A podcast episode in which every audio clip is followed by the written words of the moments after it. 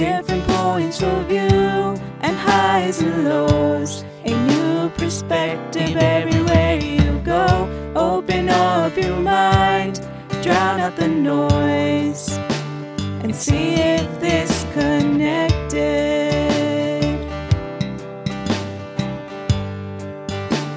And see if this connected.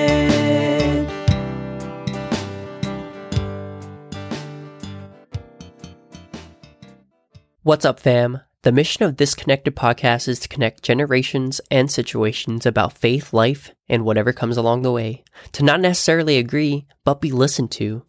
These conversations, of course, highlight the perspective of our various guests, and you are always welcome to agree or even disagree. But as always, we hope that it is done in charity. Now, here's your host, Catholic.dad. So, fam, welcome and thank you, Tony, for again that little intro about what our mission is. Thank you. And, fam, we are we are where we are located, not in our podcast studio, if you guys can see. And it's not only Tony and I, or neither either Bethany, because she said there was not another female here. Just gonna throw that out there, Bethany. Wow, she gets the first roast. Yeah. First roast today is Bethany. Did not disappear. She said, I did not want to be the only female there, but I said, You are never, ever the only female because our Mother Mary is always with us. Amen. Amen. All right. So today we have a special guest as a continuation of our the good, the bad, and the ugly episodes. Um, and I don't know if we have the good, the bad, or the ugly, but we definitely have Father Alex with us. He is a priest at Saint Joseph. Joseph in Upland. And he's going to be our guest today just to talk about everything about, I don't know what we're going to talk about. You know, this podcast has absolutely no. We never know. We never know. You know, we actually never know. We allow the Holy Spirit to work through us. But actually, before that, we have one Catholic trivia. We have one Catholic trivia for us today. And Tony Father, you know, here's a Catholic trivia. What is a pyx? What is a pyx? So, Are we answering funny or are we answering serious? both. You answer funny, and Father Alex will father serious. Well, answer serious. Is it like a religious version of like camera pixels? Like um, for like when you take pictures at mass or live stream or I've never thought of that. P Y X, pyx. Pretty clever answer. Real clever. That's why you're here. is that what it is? No. Oh, Father, what is? A pyx is a little container that you put the Blessed Sacrament, the host in, so that you can carry it with you to people's homes or people who are homebound. It, I actually had a question with that. Um, is there a specific rule of how you're supposed to carry it in Yeah. transit? Yeah. Um, as soon as so people are supposed to take the, the host at mass, and then they're supposed to leave right away to people's houses. to So can you put it like to. in your pocket or? No, you're not supposed to. You're supposed to carry it in a little pouch. Uh, right? So it's not supposed to be in your pocket, though. I do see it a lot. Yeah, that well, that's why. yeah. that's why I asked because I have seen it. Like, and I was like, that always strikes me a little like. mm. Yeah, it's supposed to be, you know, So is it right after mass? They they're they're at mass. They're celebrating mass, and right before all of Jesus is placed back in the tabernacle, they put however many consecrated host in the pyx, yeah, and then they go straight out. yeah. They get a blessing because they don't stay for the final blessing. they get a blessing and then they they get discharged Because you have to go straight. because they have to go straight. So what do we say about those people who just hang around afterwards and chit chat? I I think that's what it is. Now each church is different. Here, the way we do it is completely different. Um, but I think that's supposed to be the ideal because you don't want to carry the Lord. You go to the supermarket right after. Yeah. Stay around for tamales after mass. Everyone's you know. kneeling in front of you because you're the blessed. Yeah. Wait, so you don't stay for the final blessing? Why is that? I don't think you're supposed to. No, because you already Why? got the blessing. Yeah, because the priest gives you a blessing before you go. So I always look at it this way because sometimes you see that where someone stays behind because they want to say bye to their friends. And I'm mm-hmm. like, do I kneel in front of you because you literally have Jesus right on your chest? Yeah. It's like, you know, do we all kneel? It's like, Well, they need to hear the announcements. Yeah. You know, They- they- everyone wants to hear the announcements. A Everyone, litany of announcements. everyone needs announcements. On on that note, announcements. If you would like to participate in our podcast and and have other Catholic trivia that you want to share with us, you know, send us a DM, and we will use your uh, Catholic trivia to ask um, our guests and even us to confound us. So again, for you non-Catholics and for you Catholics, that little thing that some of the extraordinary ministers of Holy Communion wear, and they go up to the altar, and you're wondering why is that person up there, um, and why is Father putting a host inside that little container? Um, it is called a pyx, and extraordinary ministers of communion, Holy Communion, are supposed to get receive their blessing and go to whoever they're going to those people who need communion those who are shut in and can't come to receive communion um, at mass. So that's that. I always wanted to do that but i just I, I had a friend who who did that and she literally spent the whole day um, going from house to house. And it's really a, a really important mission and i think certain people are called to do it because it's not like okay you go to a house it's like here's your communion and then you go to have that conversation Yeah, it's a whole little procedure. It's like a little rite. So you pretty much have like an opening prayer, liturgy of the word, Mm-hmm. a little reflection. Then you give communion. They do the same thing. Behold the Lamb of God who takes away the sins of the world. Give communion, a prayer after, or you know, the whole thing. wow Yeah, I did that this morning actually. we learned something.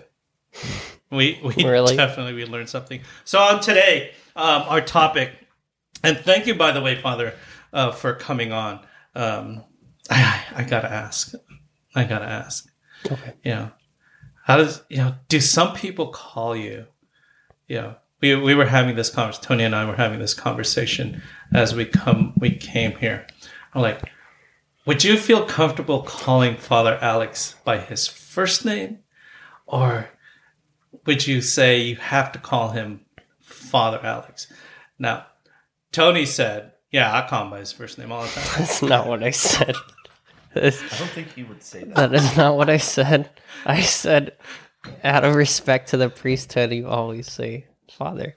That's true. So, and I as well. And, and I have some people. It's like, and they're usually a, a little bit older, and they they talk to the priest, and it's like, say, Alex, um, Someone I have a older question." than the priest. someone that's older than the priest, and I'm like, you know, I just, I just, you know, and and now as I am older, I'm gonna admit to it, I am older than Father Alex. You know, it's not that I call the priest father because he's older than me. It's because it's it's his priesthood. You know, it's his title. It's kind of like calling the doctor Tom. Say, hey Tom. Hmm. It's like "No, mm-hmm. Dr. Thomas. Mm-hmm. Oh, that's me. So if you guys have a different answer to that, or if you're comfortable with calling your pastor, um, your priest by their first name, send us a DM and tell us why. And then we promise Tony will not roast you for your answer. I can't commit to not roasting you, but yeah, Tony will not. He is non-roastable. But today's topic, what are we talking about today? Yeah, it is still Christmas. It is still Christmas. And one of the topics I really wanted to ask is New Year's resolutions. Yeah. Every year, every year we come to this point where we talk about what's our New Year's resolution. Um, right now, it's it's the Feast of Holy Innocents. Um, we're coming to the point where it's uh, the first of January. We're going to come up with New Year's resolutions, and I always love Catholic New Year's resolutions um, because I, I, I used to fall into those. It's like oh, I'm going to go to daily mass, and you get to the first week, it's like oh, I missed a day mass, um, or you know some of those uh, Catholic uh, New Year's resolutions. But you guys, what are some of the Catholic, you know, some New Year's resolutions that you may have? Anyone? Catholic resolutions. Any New Year's resolution doesn't have to be Catholic. Let me see. I actually hadn't thought about it. I sort of had it in the back of my mind, but there's a few books I want to read this year. I hope I get to read them. I always think I'm going to read this book. It's going to make, take me two weeks to read it, and it, you know, three months later, I'm still trying to get halfway through it. So reading will hopefully be one of those. I got two books that I really want to read. Uh, to that were gifts. Church in Crisis by Ralph Martin, and then The Fulfillment of All Desire again by Ralph Martin.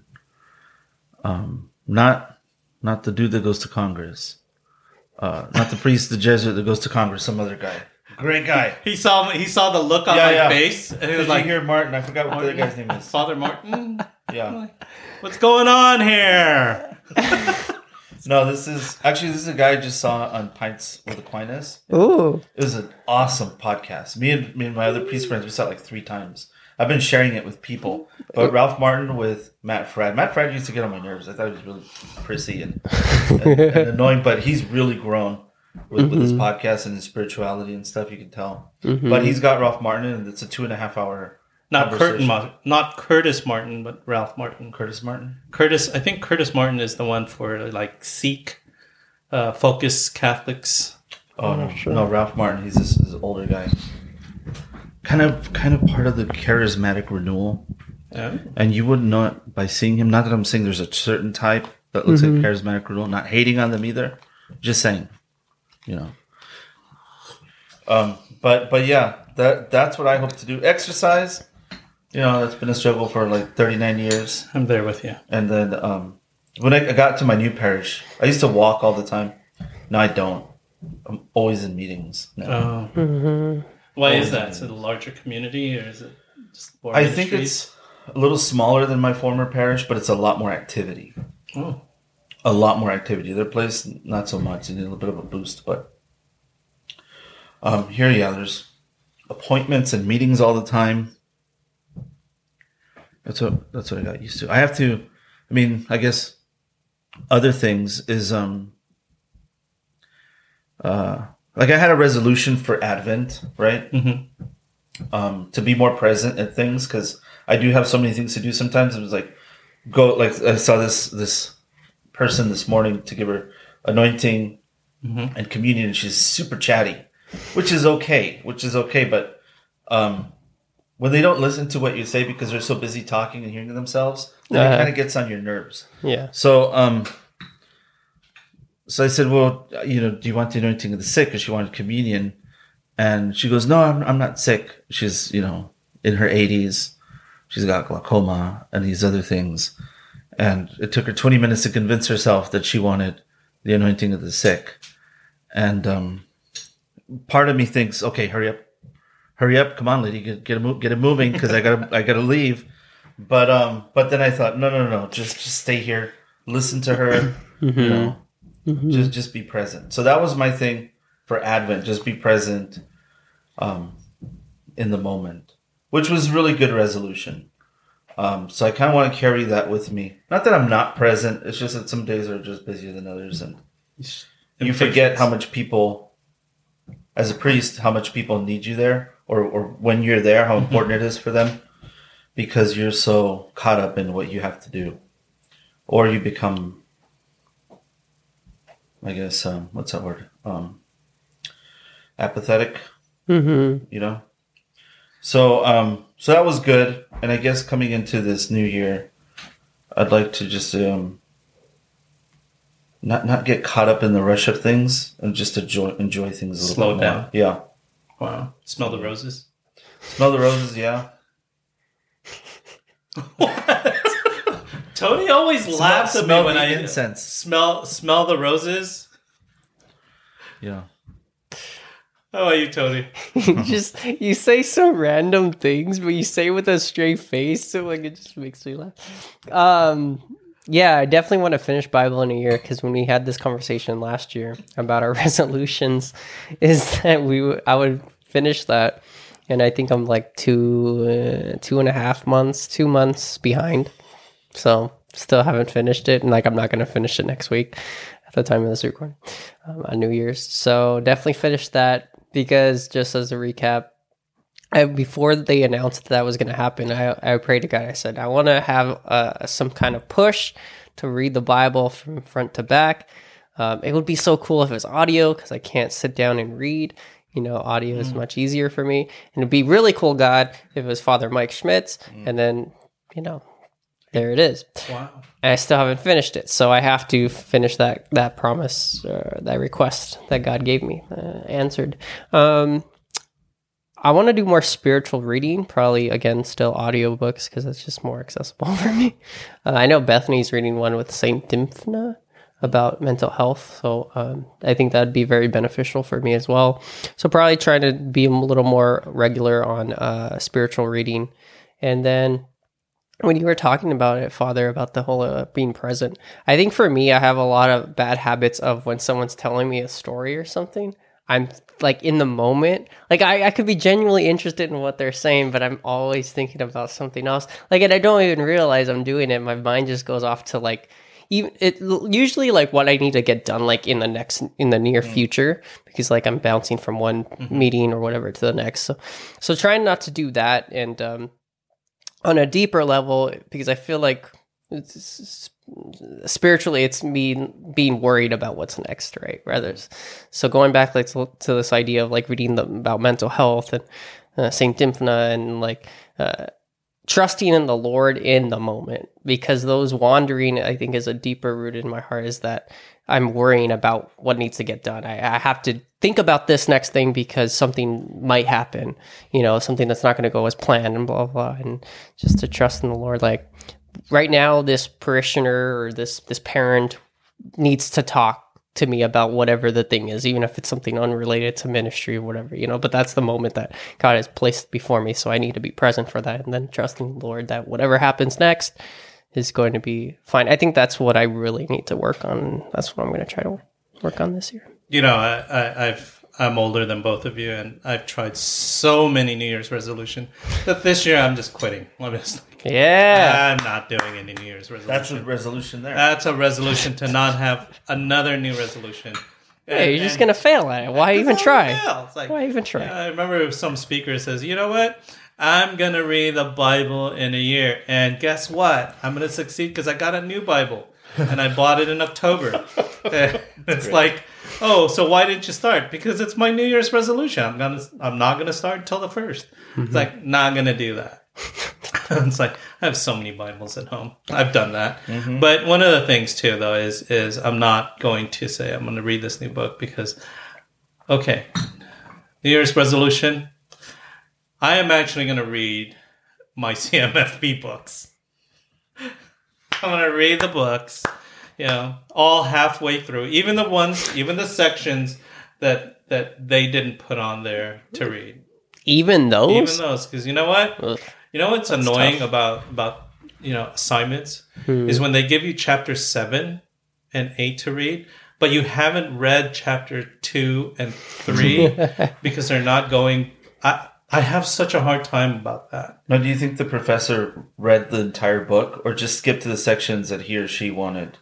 the cover. I would hope they did. I'm not gonna give my opinion on that because they might listen. Hmm. Not that they would, but if they do, I, I think you read the book. I know you did. You've been doing it a long time. But yeah, I read those books. But one of the things that I think a lot of people should, and I'm not forcing it upon you, as a New Year's resolution, and I personally know I have to do this myself, is one, forgive, forgive more. Um, I think in in a year of of COVID of not seeing anyone, um, it was easy to just ignore certain people who were not there for you, who you felt were not there for you, um, and so your excuse was, "Well, I don't need to go see them. I don't even need to call them." You know, it's like, and you've let that pass uh, instead of before you were almost forced to meet each other in in Right. family gatherings or, or meetings, but you know, it's it's to be able to forgive. Again, my mom used to say is I forgive, I just don't forget. Right. Yeah. and I think for me is to give myself permission to do that, to forgive. But yeah, I still remember that. And and, and it's okay. I'm gonna say it's okay to to to forgive and not forget because I don't think it's humanly possible to to say I forgive and I forgot. It's like I'm not the Lord. You know, I, I remember and I think it's it brings about holiness to remember that they hurt you, but you've forgiven them, and that you've requested their forgiveness, even though, even though deep down you're like, they, I have nothing to ask for forgiveness for, but I'm going to ask for forgiveness anyways. So, mm-hmm. for all you people out there, you know who you are. I am so sorry, and I'm trying to really mean it. As I roll my eyes, I'm really meaning it. No, I'm truly. That's that's what I want to work on. But but to go back to both what you both were saying is patience. You know what you were saying is that you know when someone's talking, you're already thinking of the next thought. I used to struggle with that when I had employees, clients who would come to speak to me and they would say their issues. And I remember I got called out by this one man who was, you know, he was expressing his issues. And he said, he said literally, you're thinking of a response, huh? I'm like, well, yeah. Like, but all I need you to do is listen to me. Hmm. And I think maybe it was my male thing. I don't know if it's a male thing that we're always trying to come up. What is the person's need? What do they need from me? Yeah. What's How the can I fix solution? this? Trying to solve the Well, problem. yeah. What am I? What What do you need? Yeah. Uh, what do you want from me? What can I give you instead of just the person just wanted me to listen? And I've gotten better at that, where you just sit there and listen, and the person leaves and like, wow, thank you for for helping me. I'm like, I was just listening. And so still continuing to get better with that. It's not trying to resolve somebody else's issues and allowing them to come up with those solutions themselves. Because I, I love asking that, that question. So what do you think you should do? Yes. "Uh, that's why I came here. How does that make you feel? How does that make you feel? How does that make you feel? Is a good good question. You know, it sounds cliche, I guess, but people are, are, are sometimes surprised when you ask them that. Well, how does that make you feel? Like, I don't know. I didn't think about it. You know. yeah. Yeah.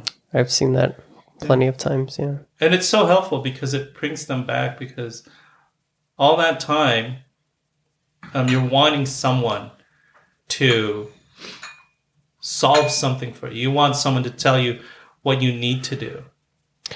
So sometimes Yeah. it's like, so that I can blame someone if it doesn't work. You know, another question, like you, you asked, this is what I noticed that actually helps a lot of people is why do you think you feel that way?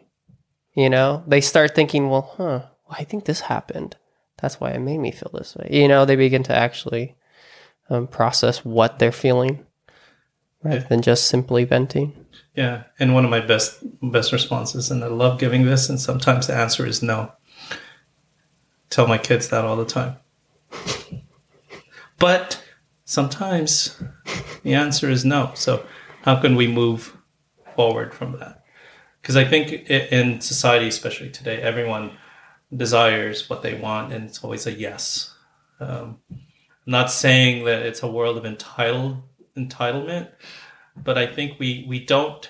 You know, when you say it's like, you know, you always tell your kids no, no, no, no, and and I think we went over the deep end with telling everyone yes, yes, yes, yes, yes. um, but sometimes the answer is no, and let's work on how to move forward from that. So I don't know how we got to that from New Year's resolution to that, but we got there, and now we're back. It's been a ride. it's been a ride. So, so new thing, you know, it's it's Father. We are literally in your home, yeah. And I got to say, this home is older than me, and not much things are older than me, but this house is older than me. But um, we're in your home. Thank you for having us here.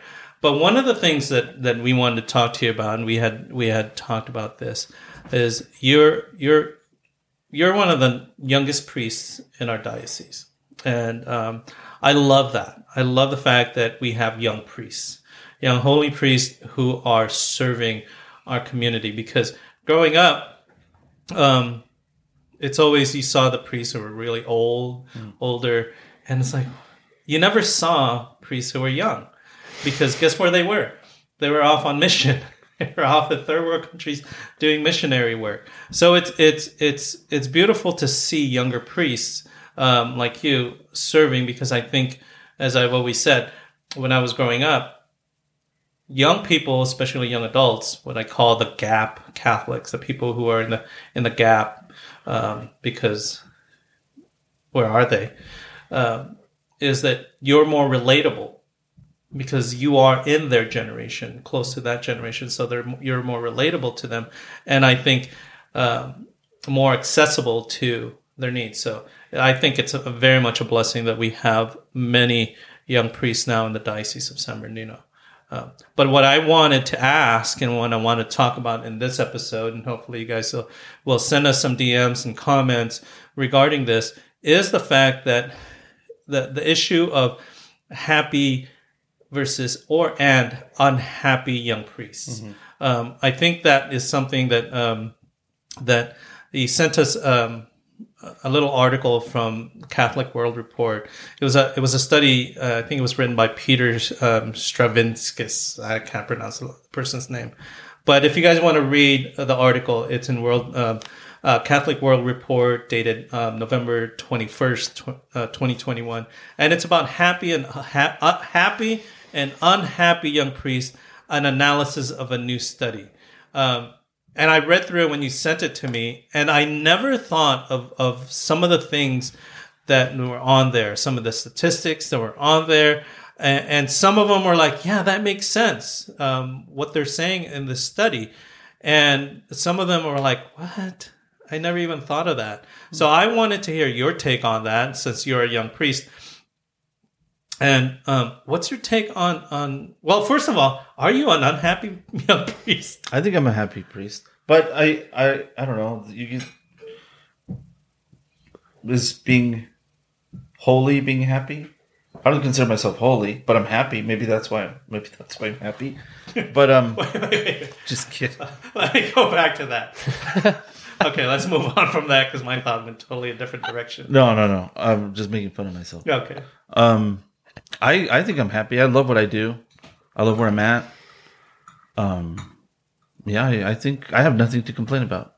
Yeah. So It, it says here, and it, it, they did an online uh, survey conducted in 2019 and 2020, and it's coming from a list of names and emails of 1,379 priests, both diocesan and religious clergy. And they had a, a healthy response of 1,012. So that's a 73% return. which is very good for priests. Yeah. yeah. It's like, so the average ordination of the people who responded, uh, the average ordination year was 2017. So that is, As year I was ordained. that was amazing. Uh, and so some of the, some of the data that was extrapolated from that were these, and it's, it's pretty, it's pretty interesting. Um, it says they report, um, being prepared. They, they said that being prepared well in the areas of presiding mass, 69%. So they said, how well did the seminary prepare them in a variety of specific areas? This is that part. How well did the seminary prepare you for these parts? And they said 69% said they, they were prepared well on how to preside over mass. 64% preaching confessions 55% and you see the trend here we're going down. About a quarter to four tenths say they were prepared well in the areas of hospital ministry okay? 40% presiding at funerals pastoral counseling 36% and then language skills needed pastorally in the, their diocese 30% pastoral skills for serving the diverse cultures in their diocese 28%, and then personal skills such as time management and handling stress, 24%. So, in, in looking at that, it, it just seems that, you know what? I love the fact that when we go to Mass and it's a young priest, the Mass is beautiful. It's a Mass that I remembered growing up.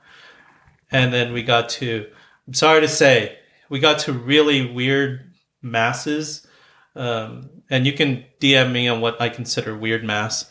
Um, we won't go into that. We can. He can go into that. but um, but one of the things is that the mass that you guys celebrate for me, I don't know about you, Tony, but it just brings me so much more closer and so much more reverence. Um, and I think young people are, are attracted to that. But it says here, it goes down. The lowest is how to serve the diverse cultures in their diocese, and then personal skills such as time management and handling stress. Why did you know? Do you see that in in your counterparts? Like, Yeah, yeah, you could you could see it in some guys. Um, our our diocese, I think we have a good way of handling things, but um, seminary formation, it's it's kind of strange. It's when I was in seminary, I guess I'll use myself as an example. There's a lot of things I complained about. I had the solutions to all of the church's problems, right? So it isn't until you're out of that and you realize, okay, the seminary was trying to teach me something good. Like we were talking about listening earlier. We we had this whole section on listening. Like you guys have to listen. Don't think about solutions. Just be mm-hmm. present and hear what the person has to say. Don't drift off to other things because that's not listening, right? And we're taking the class, and the whole time it's like, oh, come on, you know, you know, it's being taught by this hippie nun, you know, that that that you just don't know if you want to take her serious or not. You realize she was right, you know. Um, it it we we have that kind of attitude, but um, I completely forgot my point. Where, where was I going with this? I'm so sorry. Pa- well, we had patience. Pa- no, no, no, no. It was um. Do I see that in my counterparts? Um, and I was using myself as an example. I'm so sorry. There's something weird about uh, these headphones. I'm sorry. It's Yeah. You can take it off. I can take them off. take 'em off. okay, I just need it so I can hear you guys. okay. There, that that's better. I, I feel like I was in another dimension. like it's so strange. like hearing myself talk. It- it's, it's more when, when we have like a lot of people around, so Uh, you, you You can want me Yeah. to check every now and then? no, it's like, no? As long as I can control it from here. Why, why do we need it when we're all here together? I need it? Well, it's also to help us to know if we're talking too loud into Oh, it. okay. No, we're not loud enough. Sorry, Yeah. it was super distracting. Actually, when you when you pulled them out, I'm like, oh crap, do I have to wear those? You know, That's why I was controlling this. I was like, Okay. oh, he needs to be closer to the mic. well, you just tell me. You need to be closer to the mic. Okay, like this. There. See, I'm afraid that if I get too close, you're gonna hear me breathing, and then you're talking, and you're like, you know. We scrub that out, Father. Don't worry. I have the same thing at mass. I don't like wearing the lapel one because I'm like, Uh, if I leave it oh, on, yeah. you're just gonna hear, you know. Well, anyway, Just ASMR. anyway, AS, mass ASMR or priest ASMR. Just give him chocolates and hear him breathing. You know? Milk chocolate. Um, All right, let's, let's move on. balloons. I gotta pull out my chocolates before they but melt. but anyway, the, the question was, what was your question again? I'm sorry. Do you see that in your counterparts? Okay. And then I said, um, are we not prepared? I, I think the seminary gives us a lot of tools, but we can't always be in the situation to use them until you're actually there. Right? So so they can train you how to they can teach you how to or give you the opportunity to be a good man, but you don't have the opportunity to be a priest until you're a priest. That makes sense? Like you can learn about being a father, yeah. but until you're actually a father, do you really know how to apply all these things you've read about and done? Right? Mm-hmm. So, so it's kind of like a similar thing. I think, I think our attitude of formation kind of needs to change more of a, um, are we developing in our friendships and our prayer life? Are we self-aware? Are we overcoming our sinfulness, our vices? You know, are we growing in virtue? But as for being prepared, like those, those numbers, presiding over mass, I think we're well prepared. Preaching, definitely. Um, pastoral things, they try to teach us. But like I said, we, at least for me, it was a lot of complaining and a lot of like, I have a solution. So why are you, why are you, um, why are you telling me this? You know, like we already know. Can you give an example of what a pastoral teaching in the seminary they Okay. would teach you? So, so let's say we have like a case study, right? So, um, you're going to talk to a teenager who's going through bullying, right? Mm-hmm. So mm-hmm. someone plays the, the role playing. Mm-hmm. So someone plays the role of the the, t- the bully teenager, and you play the part of the priest, and you kind of go through this practice hmm. of Possible responses. yeah responses and stuff like that. Hmm. Um, that that's an example.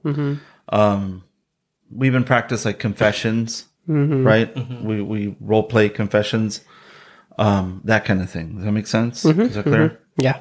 Thank you. Now, how long how long do you go through that process? I'm just giving an example. Like, you guys go through many many years.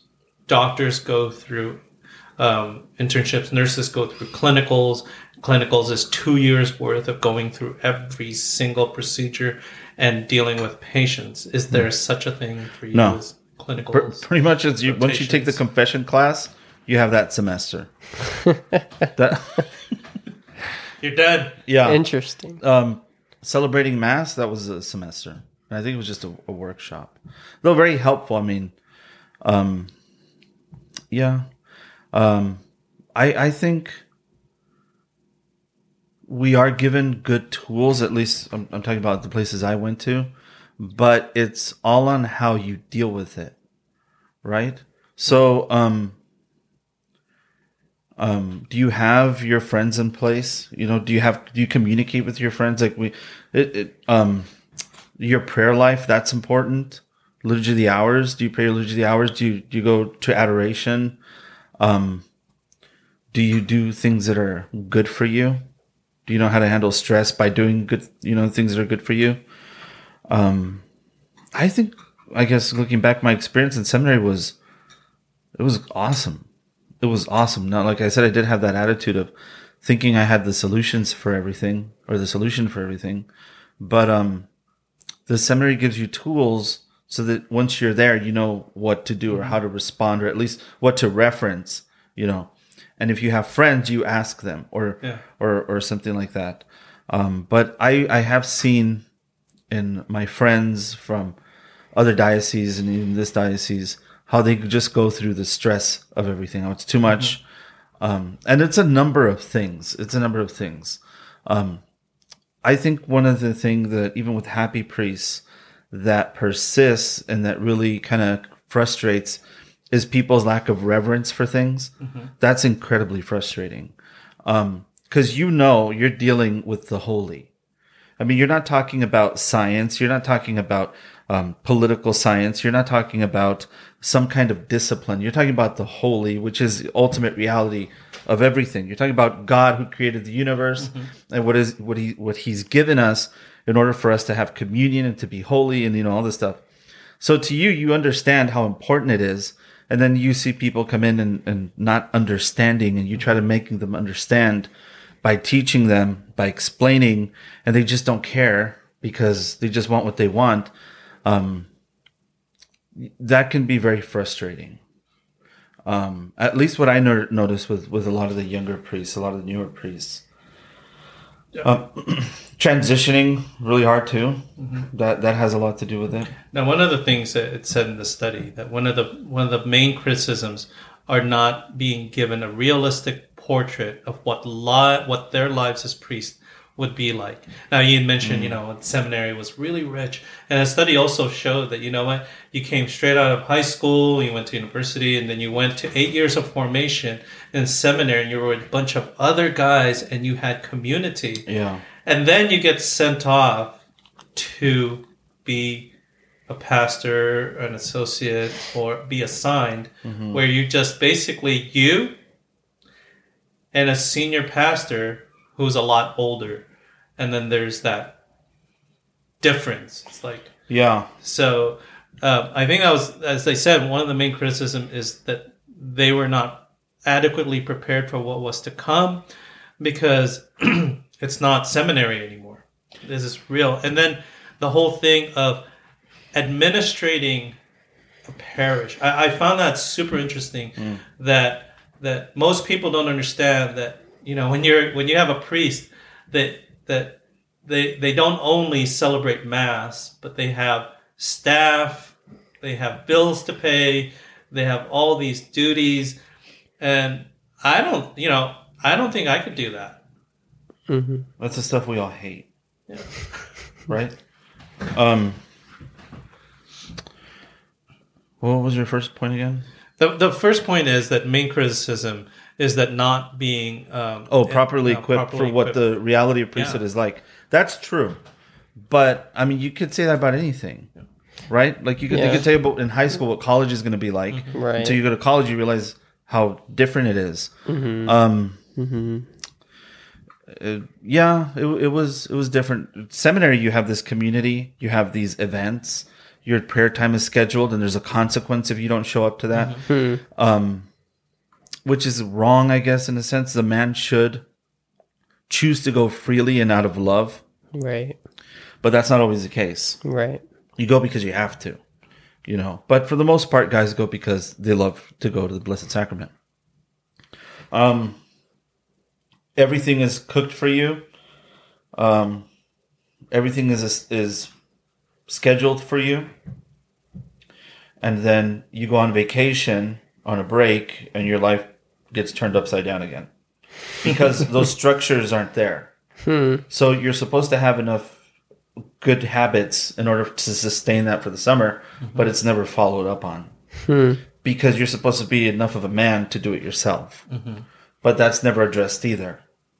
Um, so when you go to being a priest and now you're given, you're pretty much not treated as a child anymore. I don't say child, but you're not having these, you don't have these structures. Um, now you're getting a salary. Now you you have a place to live. Now you have your own free time. Then then that becomes um, shocking, I guess, in a sense. Is is Yeah. a transition to. It depends how old you are too, though. So so I know like a, a good friend of mine is in his fifties, almost sixty. I mean, to him, there, there's it was easy. This is know? already heaven for him. Well, I wouldn't say heaven. He went through a lot of difficulties, but it, he understood where it was at. You know, um, yeah, the age has has a lot to do with it. Uh, whether you've had a career before or a job outside of that. They, they also cited here that receiving inadequate time and mentoring in parishes and pastoral settings was a was a during seminary was a concern. You know, um, Uh, I was reading in this that a long time ago when there wasn't such a shortage of of priests, you know, it, it would took it took you sometimes people were like twenty five years as an associate before you had your Yeah. own before you ha- became a pastor. I mean, that's way too long. But now it's like you come out of seminary and Five six you know, years. five, six years. Yeah. And there was one in the story that said, you know what? I came out of the seminary and I got three parishes. It's Yeah. like, what, what the heck do you expect me to mm. do with that? Yeah. Mm-hmm. And so that, that was a total burnout. But what, what's interesting, what's, what's satisfying here is that 60% were very satisfied mm-hmm. in being priests, but 22% somewhat satisfied. And it says here 13% were very dissatisfied. It's 13%. Mm. We're very dissatisfied. But I like the, the lowest score on here and the concern that they had was administrative areas like budgeting and managing Yeah. staff. That is acknowledged church wide. That's universal. Yeah. And and it's always one of those things. Well, we got to do more to train our guys Mm-hmm. to to give them administrative skills, and it's never done. You know, or it's done on the spot. Like like uh, here in the diocese, we have um, like a pastor workshop, right? Administrator Mm-hmm. workshop, but you don't take it until you're an administrator. So you're not supposed to make changes, uh, major changes or anything like that within your first year. Just as a default, you know, just so you see how things are run. Um, but here it's because you're taking these courses too, or or this workshop in order to do things. Now, there's some of us who think, yeah, you should take it earlier and start learning earlier. You don't learn the games of the rules of football, you know, as you're playing football. You kind of have to have a layout of how things are. Um, but yeah, that's that's bad. Well, I should say bad. That's uh, deficient in across the board. Across the board, I There- think- there's no preparation. I, I think it would be hard too. I mean, uh, Tony, you're going to get married soon, and I don't think anybody has really prepared you for for like what's going to come. I mean, you you had marriage prep, but you never really actually learn. Okay, we are going to be sharing a budget, and we're going to be budgeting things like that. So it's it's kind of one of those things too. I think in marriage prep there should be uh, something in there with regards to in regards to um, how to budget together as a, as a couple and things like that, and actually really walk with someone and says this is difficulties we went through. Majority of our fights was over money and things like that. You know, Administrating a family. Well, I keep hearing that's what people keep telling me. They keep telling me like, um, oh, with uh, you know, you're about to get married, you're gonna have kids and stuff, and then people say you, there's nothing I can prep you about what it's like to have a kid and what it's like to be a parent. You know, you have to just experience it. Is this kind of what it comes down to in some cases, where like there there are only things that we can only verbalize and give examples to, but and in some areas would it be something you could only experience going back to the, the priesthood are there some situations where like even in looking back in hindsight could you have learned that in, in seminary or was this something you had to learn firsthand No, you could have learned some things in seminary. Like with administration, we could have learned some things. Mm-hmm. You would have forgotten them. You know, Right. You, you would have forgotten right uh-huh, uh-huh. Um, what are the questions you ask for people of people, or you don't ask when hiring? Mm, You know, mhm, um, mhm, when can you fire someone? mhm. Should you? You know, um, all all these things they can teach you, but you might forget. sure But it's good to have it anyway, so you can at least remember, uh, you know, or, or get a or if it's in a book somewhere on. you can always re-reference Yeah. it hmm Um, Yeah, I, I think the answer to that, even for marriage, is yes and no. Mm-hmm. I mean, even working, you know, in the nursing field, you learn all this stuff, and then you work in a hospital, and every hospital is different, Mm-hmm. and you kind of learn how they do it at that hospital Sure. versus how you were trained in your college, in your nursing college, and then you go in, it's like, oh, yeah. okay, well, I learned more here than I actually did. But you would never know to do that or qualify to do that unless you went through the school and the training right to do that. But uh, I'm gonna go here because I found I found this um, kind of like whoa, uh, shocking. Um, you know, we we talked about that the least satisfying thing was performing administrative and human resources duties, and and what what added to that was the poor relationship they have with pastors under whom they serve. Like you, you would think uh, all of us who are lay people think that oh, look at those priests live together. They are all holy priests and they get along, and like they love each other because you know we preach love, love, love, and they're so great. But here it says that you know the biggest one of the biggest concerns is their poor relationship they have with pastors under whom they serve and feeling burnt out from their workload. And this one, their frustration with their diocese or their bishop and the lack of fraternity among their fellow priests, spelling out a bit that they do not feel supported or welcomed by the pastors who mentor them, their bishops and diocesan leaders, and or their fellow priests who live in their area. Now, you have a really close relationship with the people uh, in, your group, and, but here that was I had to underline that because I was like, what? The, what what can you say about that? You know, the, the feeling, the lack of your frustration, the lack of support, or or the poor relationships. Because uh, you know, within my my parish, I, I could see that there was a tension. You know, when you when you're in a parish and you're involved in in ministry, you could see that there's a tension between this priest and this priest. But you never want to ask. it's taboo Oh, the chismoso in me always wants to. Well, there's generational differences and stuff like that. But no, they're they're they're right. Um, my first parish, I didn't have a pastor; was a priest minister, so I worked with a lay administrator, and um, which was a weird assignment to have.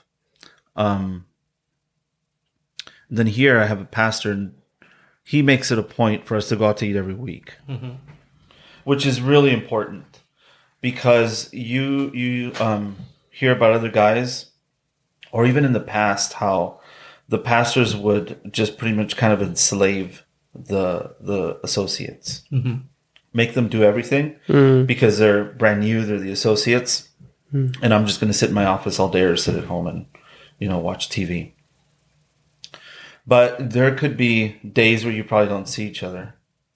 Um, I hear about that. My other place, I lived with two very awesome priests, We talked constantly. Um, my pastor now, we, we we keep in touch. We keep in touch. We um we talk. We we communicate. We text. we're not buddies, you know. We're we're not friends. It depends on the pastor too. Some pastors like to be very professional. Right. Some guys Keep that- like to be uh, very personable, a lot more social. Um, it it depends. And so the pastor sees you being too buddy with the staff or whoever, then he won't like that, you know. And he sets the tone and stuff. Um, all these things come into play. Sometimes, um, the the pastor may not know how to talk to someone else. You know, they, they may not know how to um, communicate with someone who's younger. Probably thinks you know older people usually think younger people are entitled Yeah. right? So they're they're an entitled generation, and it's like, well, you know, that's not always the case. Um, what else? Uh, yeah, there's all kinds of stuff, but there there's that with you. You think in, in, in seminary that you're going to be assigned to a priest who's going to guide you through your first year, but that's like insane. I don't I don't know how often that happens in the church in our diocese. I I don't think it does. Maybe it does. I don't know. I can't say. I can only speak for me and the people I know. Um, but you're working with a man who's been trained to be an been told he's going to be an administrator his whole life and has never been taught anything. Yeah. Now he's got to reconcile things and how to do everything. And so he's kind of stressed out. You know, you don't know what his prayer life is like. You don't know what things are like. And um and so that mentorship isn't there. But then how does that mentorship look like? Yeah. You know? I I don't know. I would assume it'd be how's your prayer life going? Let's pray together. You know, it'd be good if we had a holy hour together. Um come with me to this meeting. Let's see how we deal with people differently. You know, that kind of thing, but that's not there. I would assume that's how mentoring looks like. Um, what are you reading? You know, how's your how's your family? Uh, how's your health? Are you um, seeing your spiritual director? If you don't have one, then what can we do to get you one? You know, little things like that or things like that aren't addressed. They're not addressed. So when when you look at um, the the diocese, you bring it up. It's like, well, we would like some help on this. It's it's kind of weird because they have so much going on that to follow up on it just doesn't come to mind. And is it just the busyness of it all? Yeah. Just the overwhelming amount. Now, this is my personal take, and I hope I'm not saying too much either. But you, the people of good intent, and and they love what they do, but the busyness of all the bureaucracy and the politics and just the human resources part kind of takes up everything. Yeah. So so that that happens everywhere. So when you you, you come out of seminary, you're like, you know, you want to work. You you're you're a priest. You want to celebrate the mass. You want to minister the sacraments, and um, the reality of that is, yes, you're doing that, but it is forever an uphill battle. But I think we have to make peace with that. You know, the hill is Calvary. Yeah. It, it's not. Um, it, it's not some sugar hill, you know, kind of thing. It's not some some party. Um, it, it's it's um it's hard, and it's not ideal, but it's okay to hold an ideal at the same time. how I, I just have the thoughts of how to make that better um, because you know it's like when I when I look at this a great majority of the priests 80% 80% said that you know what they would do it all over again. They definitely would continue to be a priest. Um, and there's this there's this 16% that would say probably.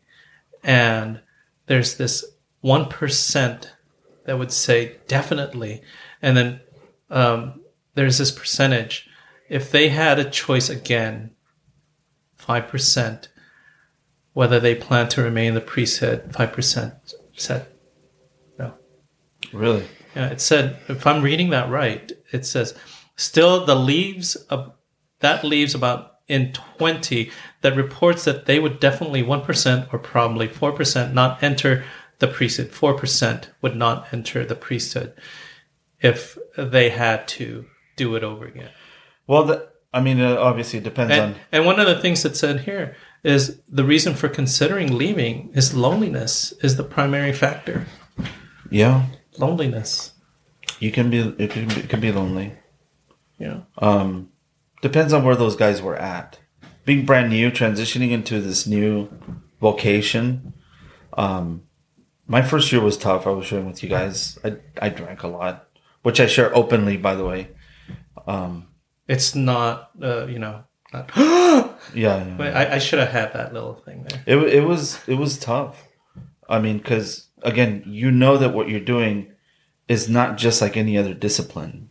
You know, you're a priest of Jesus Christ, and um, so so this kind of hits you hard, and um, you know, among you have family problems, uh, other things that happen. So so that transition can be pretty lonely, but you go through it by yourself. But at the same time, you're not by yourself. I thank God I had awesome friends. And that that was one of the things that they said in the study. Is that we have to do something different, even with the living situation um, with priests. We have this rectory model that you, you go to a parish and you have your rectory and you live there and you're by yourself. And I don't know how they're going to do that differently. Whether you guys have a place that you stay and you go to different parishes, I don't know. But to curb loneliness is, can you imagine administrating over 5,000 families who are all whining and complaining and need you every single minute? They don't all whine and complain. I do. I whine and complain. That's my job. I'm Catholic. And then you come home and you're you're by yourself. And um, so I, I'm like, it it is um there, there is loneliness. Like I've experienced loneliness as a priest, um specifically on days where I'm super busy, and and I've changed a lot. I've become a lot more social. I talk a lot more, and I think that's because I've experienced loneliness.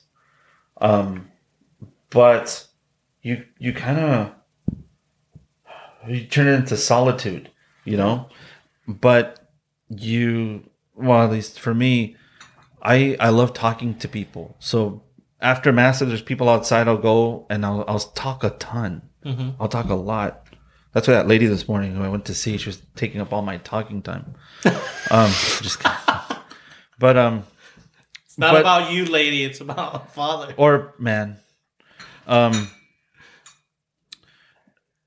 yeah, it, it can be lonely when when you have. Was most recently for me, um, was Christmas, right? So we have the since I've been ordained, my I'm Mexican, so my family celebrates Christmas at midnight. Then mm-hmm. we open the, the presents at midnight. Mm-hmm. Since I've been ordained, I've had midnight mass. Last year, you know, they, they had COVID, so I couldn't. I didn't see them till the end of January. So, um, I haven't celebrated Christmas with my family since I got ordained, mm-hmm. right? So I usually go. I would try to go the day after if I could catch them, but at that point, they all they've all gone to different places. So I just kind of show up, bring the presents, open the presents they give me, and then just just kind of like sit down, see if there's any leftovers. Uh, this year, because it fell on Friday, Saturday, and Sunday, I didn't go until yesterday.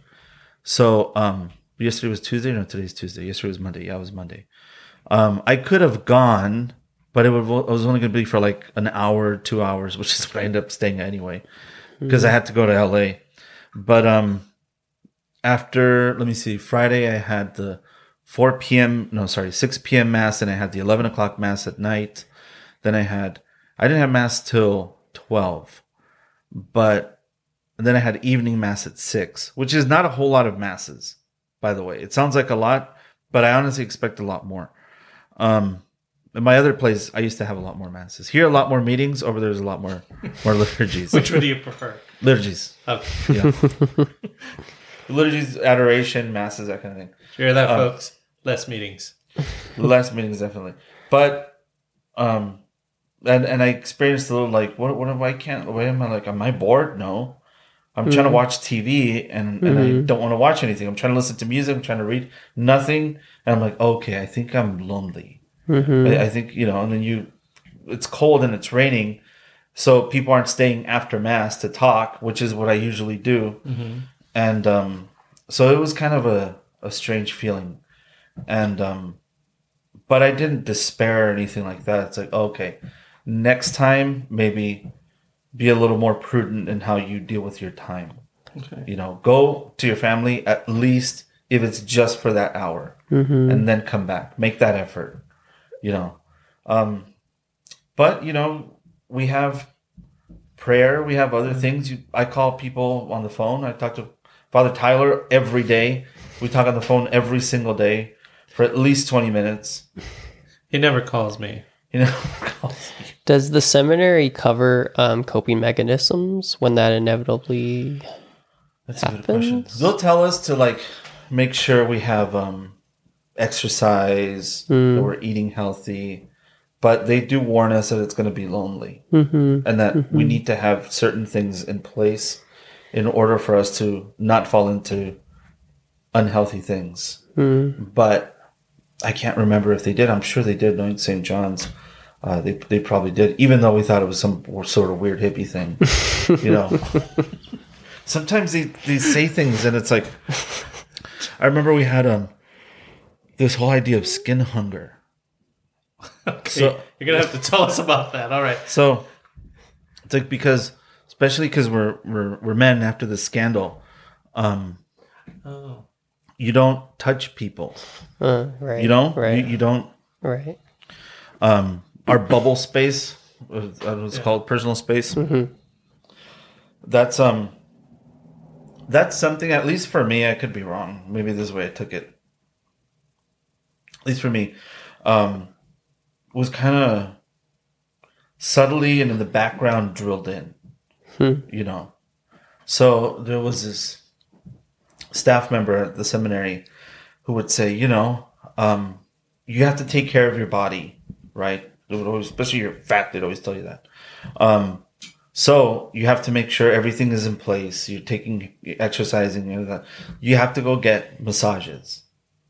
You know, just to take care of the tense tensity mm-hmm. in your muscles and I don't know if that's word tensity, but you're going to be tense, and a mas- massage is a good way of dealing with that tension.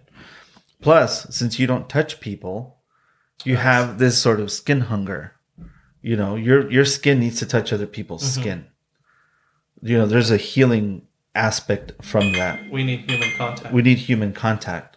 So you hear this, it's like skin hunger. This freaking hippie, you know, talking about all these terms. And then you look back, it's like, well, yeah, we do need some kind of affection, you know. And and um with parishioners, I would love to hug them. Mm-hmm. I just don't. They have to initiate the hug, mm-hmm. and then the hug has to be a half hug. Mm-hmm. You never do the full thing, just because you never know where it's going to go. A side hug, especially children, they run up and they hug you, which I really love, by the way, Mm-hmm. because because you know they're kids. affection. Mm-hmm. Yeah, it's affection. So, so you hear things like that. It's like, yeah, they're, they're, they're totally lame. But then afterwards, you think, well, I think there might have been some wisdom to that. Mm-hmm. You know, luckily I have nieces Yeah. that that just let me hug the. you know, there's such a thing, you know, as hug therapy. Mm-hmm. Yeah, in, in the mental health facility, you need hug therapy because people do need that human contact, that skin, you know, skin to skin, uh, because we are, we are, you know, we are not created to be alone. You know, we need that contact, and I think when when priests are sent off and they're alone, that falls into loneliness because they're by themselves. And even scripture, you know, it says it is not good for man to live alone, book of Genesis. Um, and so that doesn't mean that you're to get married, but it also means that you're not supposed to be solitary. Uh, that you need that contact. Um, and I think when, when we go down to that, that thing where, uh, a person is alone all the time, we leave them to more of, of falling into as said, despair or or going into alcoholism or even sexual issues and gambling and narcissism or you know they, they just you know you've always known that priest that just you know it's just quiet. Mm-hmm. and and it's hard to relate to them because they're not they don't talk much. They're not personable. Um, so I, I I would just say that I don't know the solution to that um, of of what to do. But I, I love the fact that you have a, a friend group. And I think that's something that is important to instill in in to the bishops and whoever runs the diocese, the chancellor, that Yeah. there ought to be groups uh, that gathers. Because I also look at at like um, priests who are not local. They like they don't have family here. Their family is from another country, Right. and they're here, say from India or from the Philippines or from Af- an African country or from a Latin American country. Um, not as much for the Latin American countries because they're with everybody else and everyone's inviting you to their house. but for that priest who does not get invited because they also don't share the same language, the same culture, they're at home all the time. It's like, Yeah. what do we do for them? There's um I have friends who would say I'm totally crazy and that those people talking about skin hunger are crazy. But you know, the they they're out there. I know because in case they listen, they're gonna call me up and like, You're out of your mind. You know she was a hippie and you know, she always will be. Um but yeah, yeah, that is that is tough. Um for our missionary brothers. You I actually to be honest, I never really thought about that. Um extending that arm out to them, that invitation. Um, we the diocese has for your newly ordained in the diocese, uh, the first five years of your priesthood. So every month we have a gathering, and we have a priest who comes, and this is his job, right? He's a chaplain somewhere, but he meets with priests, and it's kind of like a session where we rant or talk about a topic. Mm-hmm. Now, um, whatever happens, it says in that group has to stay. It's it's you know we, mm-hmm. don't, we don't talk about what another mm-hmm. person said or anything like that. And I think that's very helpful. It's kind of annoying sometimes because at the end of the day we're men and we don't always want to open our hearts all the time. You know? Whatever is said in Yeah. small group stays in small group. Yeah, like Alex, what do you think uh, about this? I'm done. I shared, I shared last month. For God's sakes, like I do I have to do it again, you know. But um, and then I end up talking, you know. But um, but I, I it's a very good thing to have, and we have that, and I, I think that's one of the good things that the bishop and some of the guys higher up in in our diocese have really pushed. And there's consequences if we don't go you know you have to you have you have to have a very good reason for not showing up to this meeting. But there's where we talk to each other. That's where we reconnect. That's where um It's kind of like a support group. yeah. Well we're encouraged to have supports group support groups so the leads it always tells us you have to have at least one friend that knows absolutely everything about you. The good the bad And the The- ugly. Yeah the the ugly the very dirty things you know? Um everything that happens to you this this person has to know. And um and i have that. For me it's father tyler. Well actually i have several of them. But that, um that makes you so vulnerable too, though. It's like that's that's hard. You know, for a lot of us, that's that's hard to even even your spouse to know everything about you. yeah. Um okay. Is it though i mean okay so like father tyler he knows absolutely everything about me. There there's things that i've been embarrassed to tell him but i tell him anyway. Because um he he's that person for me. And and my other priest friends too they're they're very good. I, I tell them to some degree um but each each relationship is different right? Like father tomas me and him go on vacation together. We have fun together. We're on the same um schedule. Father ted whenever we get together with like high school high school kids you know? Um but but you know each each relationship is different.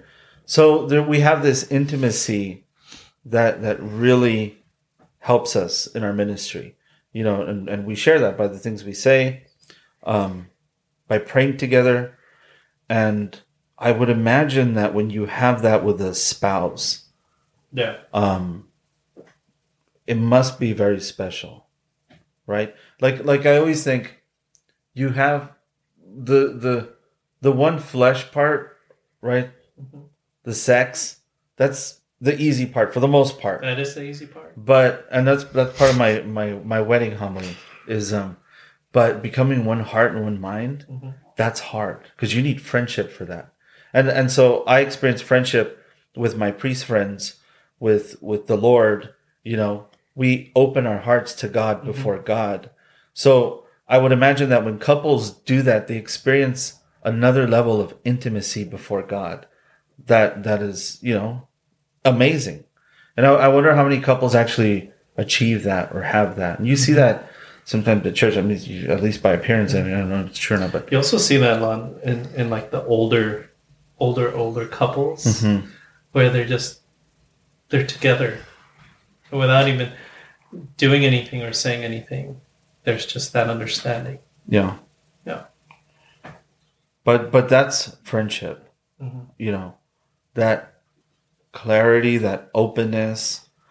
Um, in talking to couples about this, I I find or I hear that they're afraid to tell their spouses things because of the perverted thoughts they have. They're they're afraid to tell their spouse about the perverted things they have. I'm like, well, is that what it all comes down to? You know, these perverted thoughts. There's not other things. You know, like struggle with uh, being um, courageous. You know, or or times where you weren't humble with someone, or or times where um, you've been afraid of something. You know, and and you need your spouse to kind of lift you up and give you some words of wisdom or something. Like, it doesn't all come down to sex. You know. Yeah. But from what it sounds like to me, it always comes down to sex with the couples. Again, the the one flesh part, you know, the, the the that part, they always get stuck on that. So they have to. I think they just have to like push through it, and um, and and then just, you know, Yeah. I don't know, but you're not gonna like I told like I told some of the guys like if you see a good looking woman at the at the store and you check her out, don't go to your house and tell your wife, "Hey, guess who I saw at guess who I saw at the store?"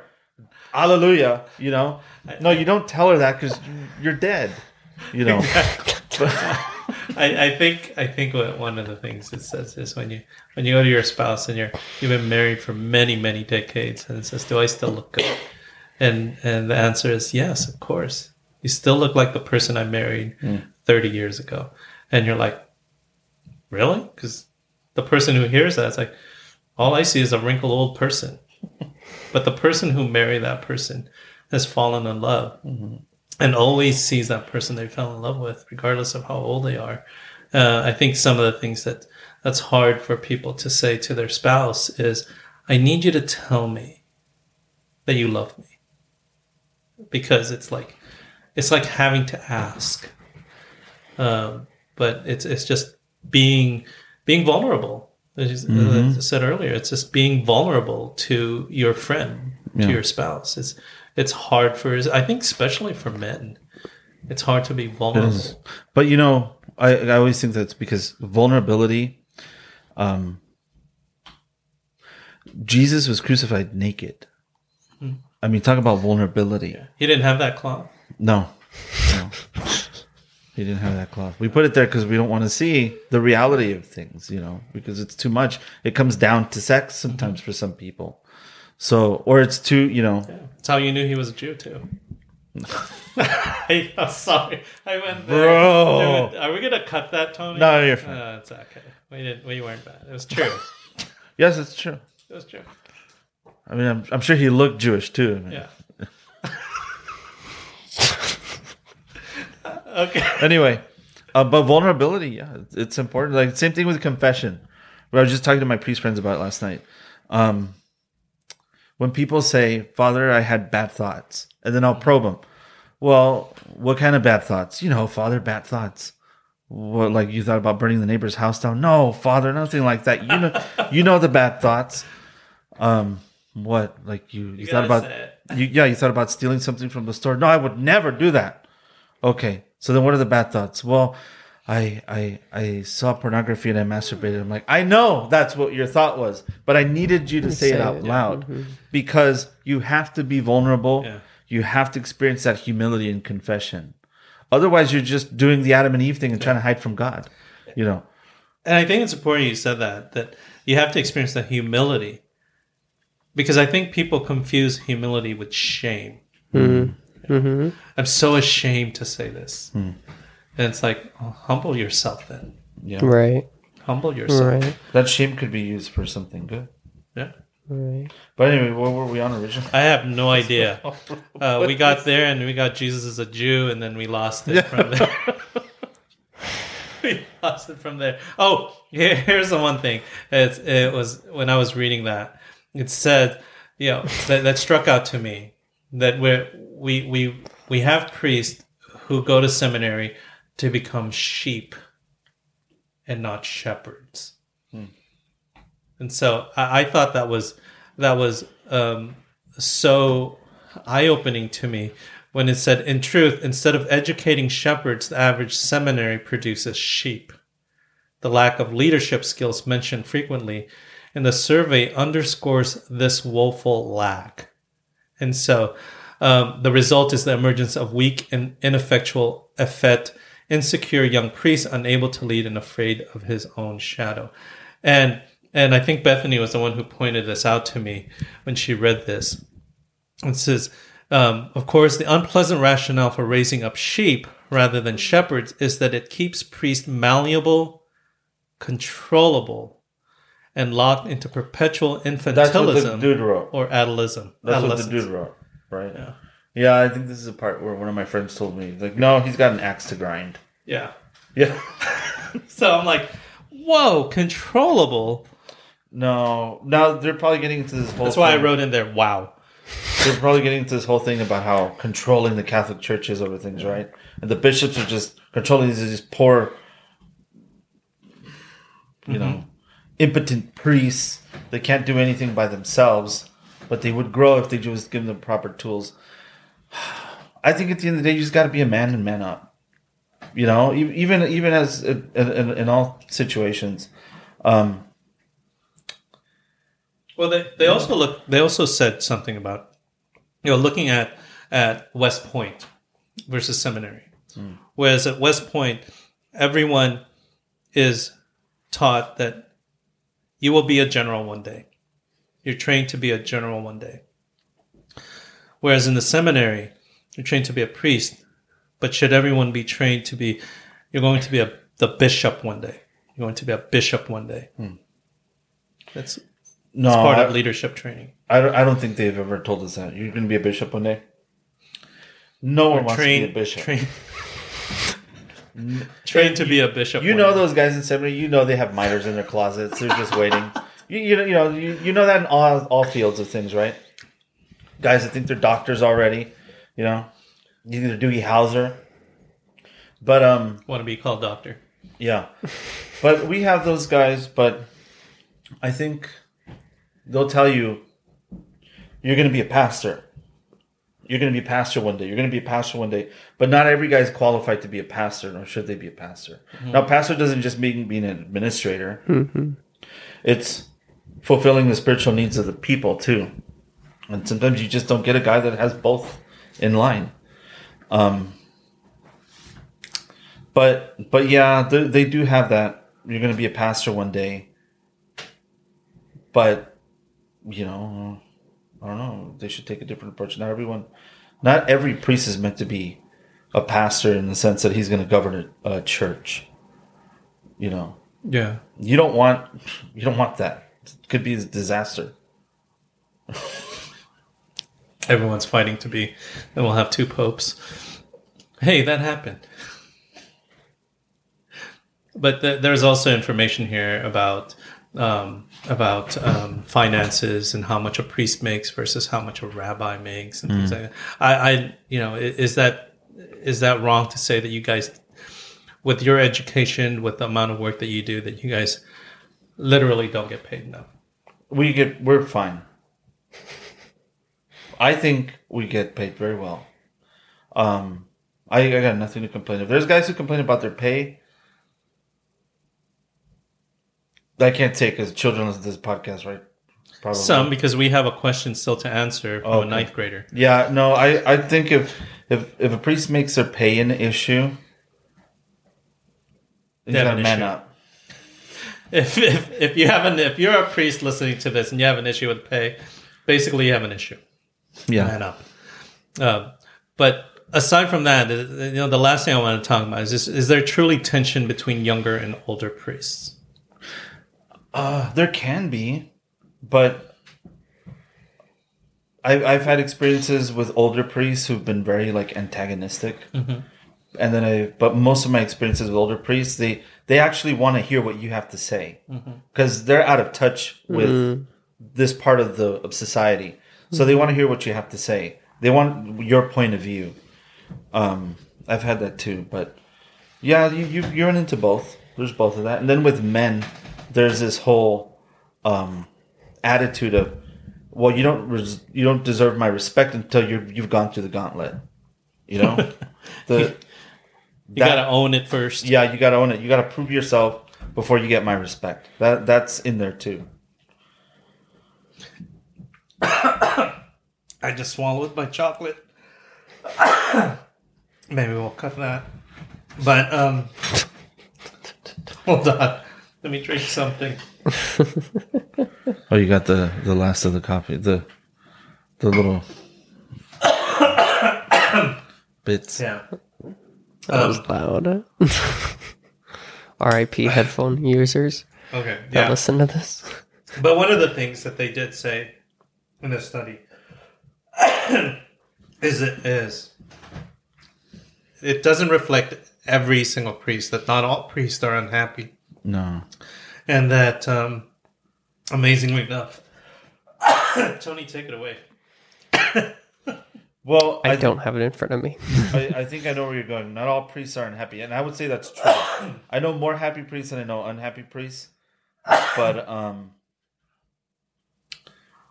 um, yeah, just each case is different. Each each case is different, and you you can't like hate on one guy or another because you know what they're going through, or you, or you've seen it or experienced it. So, it, yeah, each case is different how they handle it is different too. Sometimes there's no support from the diocese, so if they're overwhelmed with work and they complain, you know, I'm overworked and the pastor isn't doing anything to lighten my load, and I don't, I'm stressed and I'm crashing, and I'm already taking Zoloft or whatever, and the diocese doesn't do anything to help them, then that does happen. So, so do you think that there should be a change somewhat in, in the way that we form uh, young priests or priests coming in? Is there should there be a change where we have more internships, where they have more mentorship, or where they should where their living situation is not alone in a rectory, but more of of, of communal living, and then going out to serve into your own parishes. Yeah, and I think the seminary looks into that. I I think they talk about it. They have a discussion how to do it. Um, whether they execute it properly, I don't know. The- Again, it goes back down to the man who's being formed. What's his past experience? What's his maturity level? What are his um, um, gifts? You know, what are his weaknesses? But yeah, it, it could always be better. Because I can also see that there are certain priests that prefer to be solitary. You know, I, I'd hate to be, you know, say, you know, that everyone's going to live in an apartment and you guys are going to live in communal living, like, like a bunch of uh, of of people Yeah. in dormitories where it's like a dorm party every single night, and then there's that one person that's like, I really like the solitude. Yeah. So I think that's something to talk about. I I like living by myself. Even though I talked about loneliness, I think that's you know, but I love living by myself. My worry for my next assignment is who I'm going to live with. Just like yeah, my my when I was at St. Adelaide, I was worried about who I was going to live with. You know, what if his cooking stinks? What if his feet stink? And he just walks around the house like nothing. You know, or yeah, or they fart out loud, you know, or or they use the kitchen all the time. You you don't you can't use the kitchen. Um, then we have to share bathrooms, that kind of thing, because we're brothers, but we're not family at the same time. You know, so um, family in that sense where you share bathrooms with family and that's the the thing. Um, That's a reality right there. what? You know, it's like it just went through my mind. If you share a mutual bathroom and the toilet seat's still warm, and I always say that. I always say that you don't want a warm toilet seat. yeah, I would experience that in Chicago when I was in college seminary. I'd wake up early because I want to be the first one to use the toilet. God, I'm sorry, I said, I said toilet, but um, if you sit down and you feel that seat warm, it's like, oh man, you know, even in mar- marriage life, I'm the only one here who's married. It's still the same. oh jeez, I'm I'm the first. My wife can sit on my warm toilet seat. you're comfortable with that? Her sitting on my warm toilet Yeah. seat. No, I don't care. It's not me sitting on a warm toilet seat. But are you comfortable sitting when she's warmed it up? It's awkward.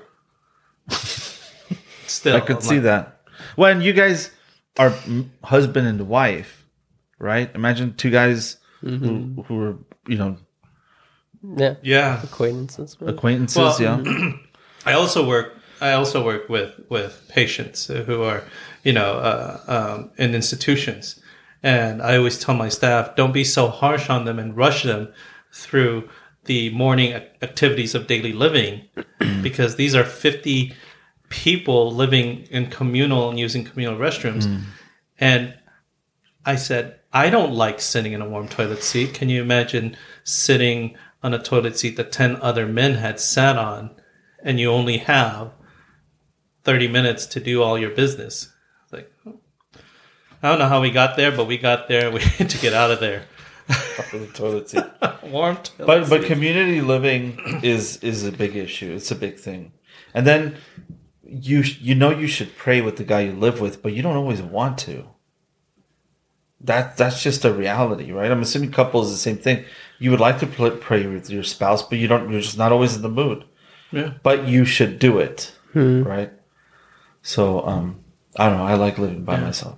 So, Pretty cool. so any, you guys have anything else to add about happy and unhappy priests? Tony. Um, no, I had a question though. It was comp- it was a little bit unrelated. I'm trying to think what it was. It was something about yeah, you were meant you it's something that I struggle with too. You mentioned is when you were in seminary about um having like you had every solution. Uh they were mentioning you had every solution, right? And I this goes back to the the synod. I just wanted your opinion on it. Why is I, I feel like that there's there's pros and cons to that mentality, right? The having every solution, but aren't we at the same time supposed to be as the heart of the Christian to want to serve and try to help the world be better? So why is that's what I conflict with because I thought I'm told to to try to be that that person's always striving um, to make things better for God. How do you reconcile with also you have to stop and listen. Going back to like what we talked about at the very, very beginning, you know? I, I think what I meant is you have the solution as in a very arrogant way. So um, having a solution is good, but it's not always going to conform to what you want. Hmm. And so when you serve others, you you have to see what the needs of the sheep are. You may want to feed hmm. them peanuts when they just want to eat grass. Hmm. You know, and so so you you have to be humble to say, okay, they eat grass. Yeah. I'm gonna, you know, not buy the peanuts anymore. Sorry for that terrible example, but No, but um, it made sense. yeah. So so you have to listen, but at the same time, be like, okay, I'm gonna give you grass, but not that kind of grass. okay, well, there's better grass over here that's more Christ centered. Okay, Right. Also, it's it's one of the clients once told me because you know they're still speaking and then you're you're thinking and then you open your mouth and they say, "Wait, I'm not done." And when they they finish, you're like, Mm, "Oh, Yeah. okay." You change. My mind was totally going in a different direction. That's not what you desired. right. And okay, so how can mm-hmm. we help you? Know, kind of thing. Yeah. So what do you want to do? Mm-hmm. So it, it, it's kind of like, you know, it's it's interesting. But one of the things, again, with with happy and unhappy priest, this person is the negatives that that we we pointed out and that we talked about doesn't exist in every priest or even the majority of the priests. That's what it says here. But they're real enough that a substantial percentage of junior clergy regret their decisions to enter into the priesthood. I myself have never ever met a priest who said, "You know what, I regret it." Um, you know, quite a number of priests, and I've never really had anyone who said, "You know what, I regretted it." Uh, maybe it's not. I'm not the person that you know they really go to, to be honest with. But I've always met priests who were joyful. I've had a couple of priests who, in, their assignment, were kind of like, "Oh, you know what, I'm, I'm being, uh, uh, uh, what what did one person say? I'm, I'm, ha- I'm uh, something about a servant heart. um, I'm trying to really, really have that servant heart and serve the Lord here. And this is where He's calling me. Um, whereas for us who are lay people would say, I'm out of here, I'm going to apply for a different job or I'm going to do a different profession. But, um, but yeah, I, Well, you got to wonder if it was a discernment problem. What what pressures were they having from family, from just being in the insti- from uh, being in seminary? Um, if it wasn't their calling to begin with, and and they're doing something that they don't want, they don't like. Now, let's say they leave the priesthood and they're completely unhappy and still regret, you know, living or whatever. Then it's just a personal issue, you know.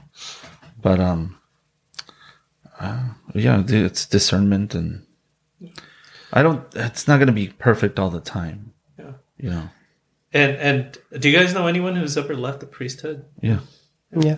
and it's it's interesting because um, the ones that I know, when you see them, it's funny for, me. It's like they're still priest-like. Hmm. There's like, eh, you know, I remember I met this one person at work. And it's like, it's like, you know, you're so priest-like, and then he chuckled and says, "I was a priest."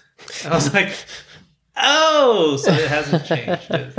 and he's very happy where he's at. It was just not his calling, Mm-hmm. and I think he he left understanding it wasn't his calling. It didn't change how how beautiful he was. He still has a, such a servant heart to work with uh, with the mentally ill. That's where his passion is. So There's, yeah. I, I wonder some of our guys if they're not going through constant conversions, you know, like um, in their prayer life or whatever, and their examination of conscience and just you know thinking about themselves, situations. If they're not going through the process of deconstructing or analyzing who they are, situations, um, and and seeing where they're at. You know, I wonder if they do that. If they just expect to go from one moment to the other, from one task to another, and um, really kind of em- embracing how the Lord works in their lives. You know, I often wonder. That's absolutely necessary, right? I mean, to, for any person, for any Christian, Yeah. to go through. definitely we, something we need to discern with. Um, of and definitely as as I would say, we're always constantly in your rosaries, in your prayers, praying for our priests, um, for their holiness, for their vocation, um, and because we we ought to do that. They are family. You are our family. Um, and we are one church. And without our holy priests, we wouldn't have the Eucharist. And so, if it's a, if your faith is important enough for you, then it's important enough to give that time to be there for our pastors, for our priests, to invite them over to be with them, to have that conversation, not monopolize his time, of course, but I do.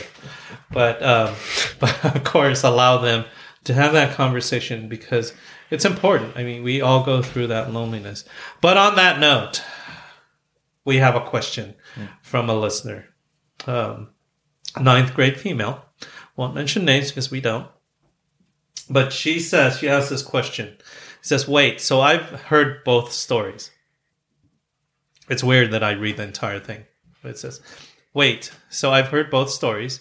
I've heard it's best to baptize your kid when they are an infant because they are being they are being forgiven for the natural sin and it signifies that they are a part of the church and they're officially that religion. But I've also heard that you shouldn't baptize your kids when they're an infant because they basically had no choice and it should come out of their want and heart to want to get baptized. So that is our question from ninth grade listener. Answers? Yes. Father? Um, I think it's good to baptize them as children.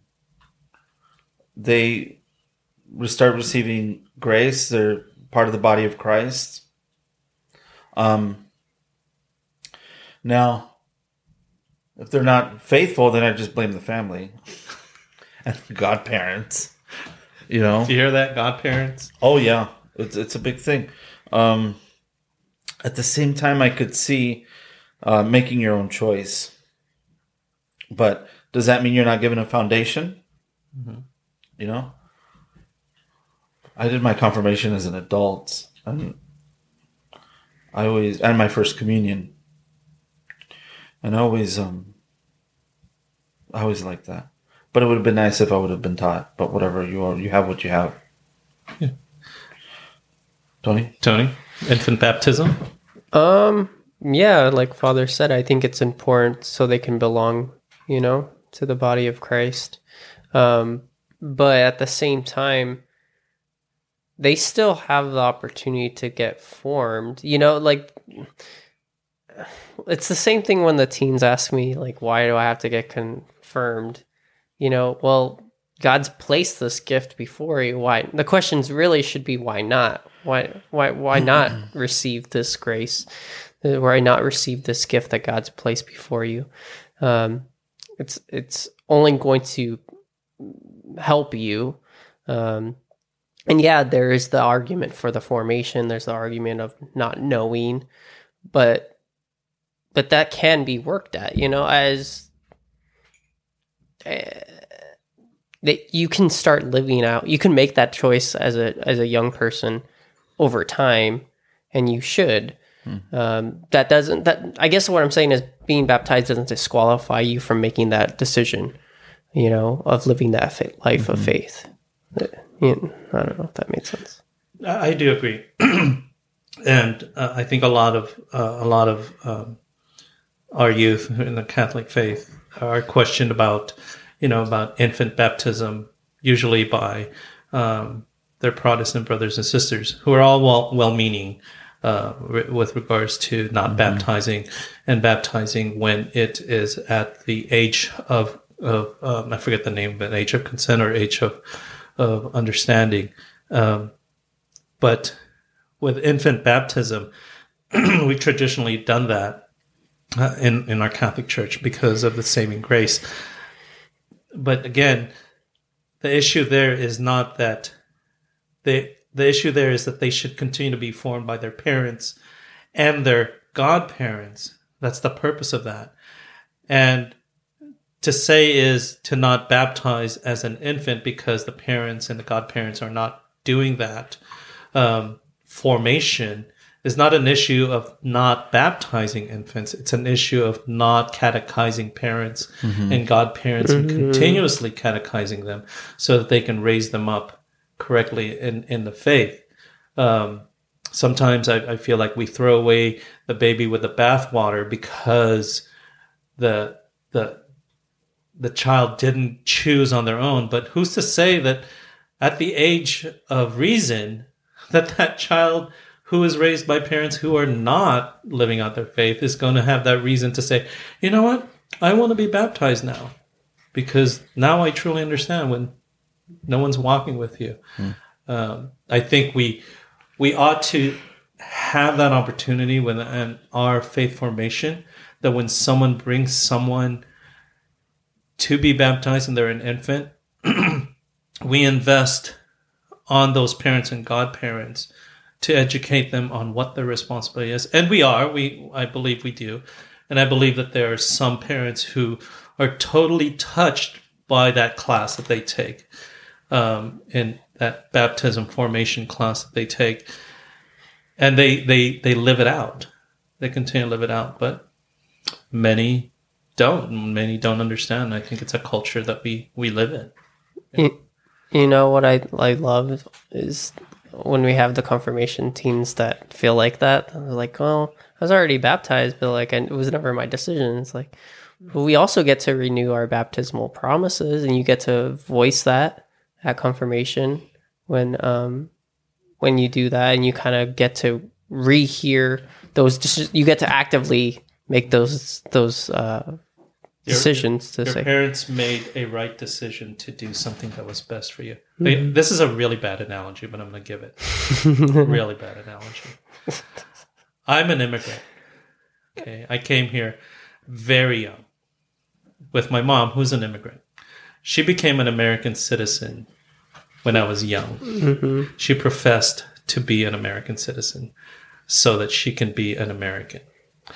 Everyone who was under 18 got to also be an American citizen because she became an American citizen. Hmm. So I have my naturalization papers because my mom said I should also be an American. So I'm an American who did not profess the want or desire to be an American, but because I was young and my mother chose for me what was best for me, I am an American who carries a blue passport and citizenship papers. Now I say is if I was at the age of reason at 18 and said, you know what? I want to be an American. I would have had to go through all the process and decide later that, you know what? I should have just had my mom do this because she taught me how to be an American. Mm-hmm. Her pride, her her patriotism, things like that. Bad analogy, but that's all I have. no, we're, we are going to do another podcast, though, Father, with Okay. you on another issue that um, we're not going to say what it is, Synod, but um, but yeah, we're going we're to do a follow up episode. And I think that's what's important is is um, what we talked about listening and listening openly. And I'd really love to to hear your thoughts on listening sessions and what the synod and synodality and, so- and touch base with you and some of our other pastors regarding what we're going to be going through in the next next year or so. Uh, I think it's important for our listeners to understand what their role is in this whole thing and what what it is, what actually it is. I think majority of the people out there, aside from people who are active in ministry, completely understand what we're being asked to do, and I think it needs an explanation uh, at our level. Did you see that? Our level. Yeah. So, so on that note, fam, that's all we have for this episode. We hope that this connected. And as usual, if you have any comments, concerns, complaints, they go to Tony. And if you have any praises, they go to me at catholic.dad50 at gmail.com. Um, DM Tony Pimentel at Minitangled on Instagram for any other needs. Um, if you want to follow us on YouTube, it's at it's at this connected YouTube.com slash this connected yeah. podcast. And to follow Tony, it's at YouTube.com slash Tony Pimentel. yes, and on Instagram, it's at Catholic.dad and it's at Mini Tangled. So be sure to follow us. And also, if you want to make a donation to support this podcast, you can also do that through Patreon or go on our bio. All the links are there in our Instagram pages. So on that note, as usual, we say, um, but after this, after I say this, Father's going to give us a final blessing: is live a life of holiness, be blessed, and be third. Father, did you close us in a blessing? In the Father, Son, Holy Spirit. Amen. Heavenly Father, we thank uh, you every day for life and for um, bringing us together, for giving us friendships, relationships, just just for creating us. Um, may uh, the discussion we've had here today reach out those who may be uh, pondering your will, who may be contemplating your mysteries, who may be meditating on uh, what life is. May it connect with them. May it bring them closer to you. And may, through the intercession of our Blessed Mother and Saint Joseph, may we always seek you in all things and in all people. We ask this through Christ our Lord. Amen. Lord be with you. And with your spirit. May Almighty God bless you, the Father, the Son, and the Holy Spirit. Amen. That's all, folks. Thank you. Thank you, everyone. Take it away, Tony.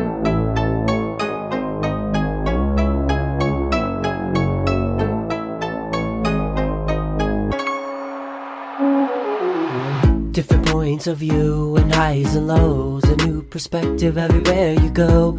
Open up your mind and drown with the noise. Different generations of the girls and boys. So sit back and relax. This cat, the podcast. Don't overreact if the thoughts are abstract. When it's hosted by Catholic Doc Dad, who knows what's gonna happen? Hey, what's up, fam? Different points of view and highs and lows. A new perspective everywhere you go.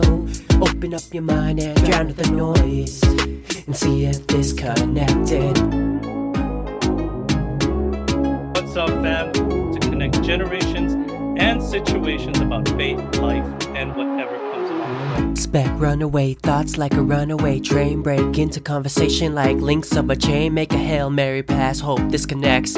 Have a question for a guest, put it to rest. Live a life of holiness, lead by example.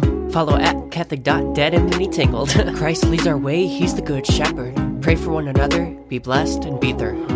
Different points of view and highs and lows. A new perspective everywhere you go. Open up your mind and drown out the noise. And see if this connected.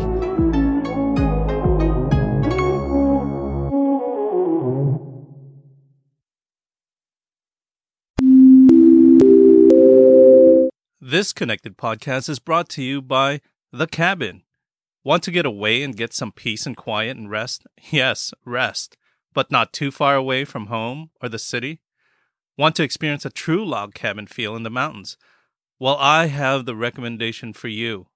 The cabin is a two bedroom, one and a half bath that will do just that.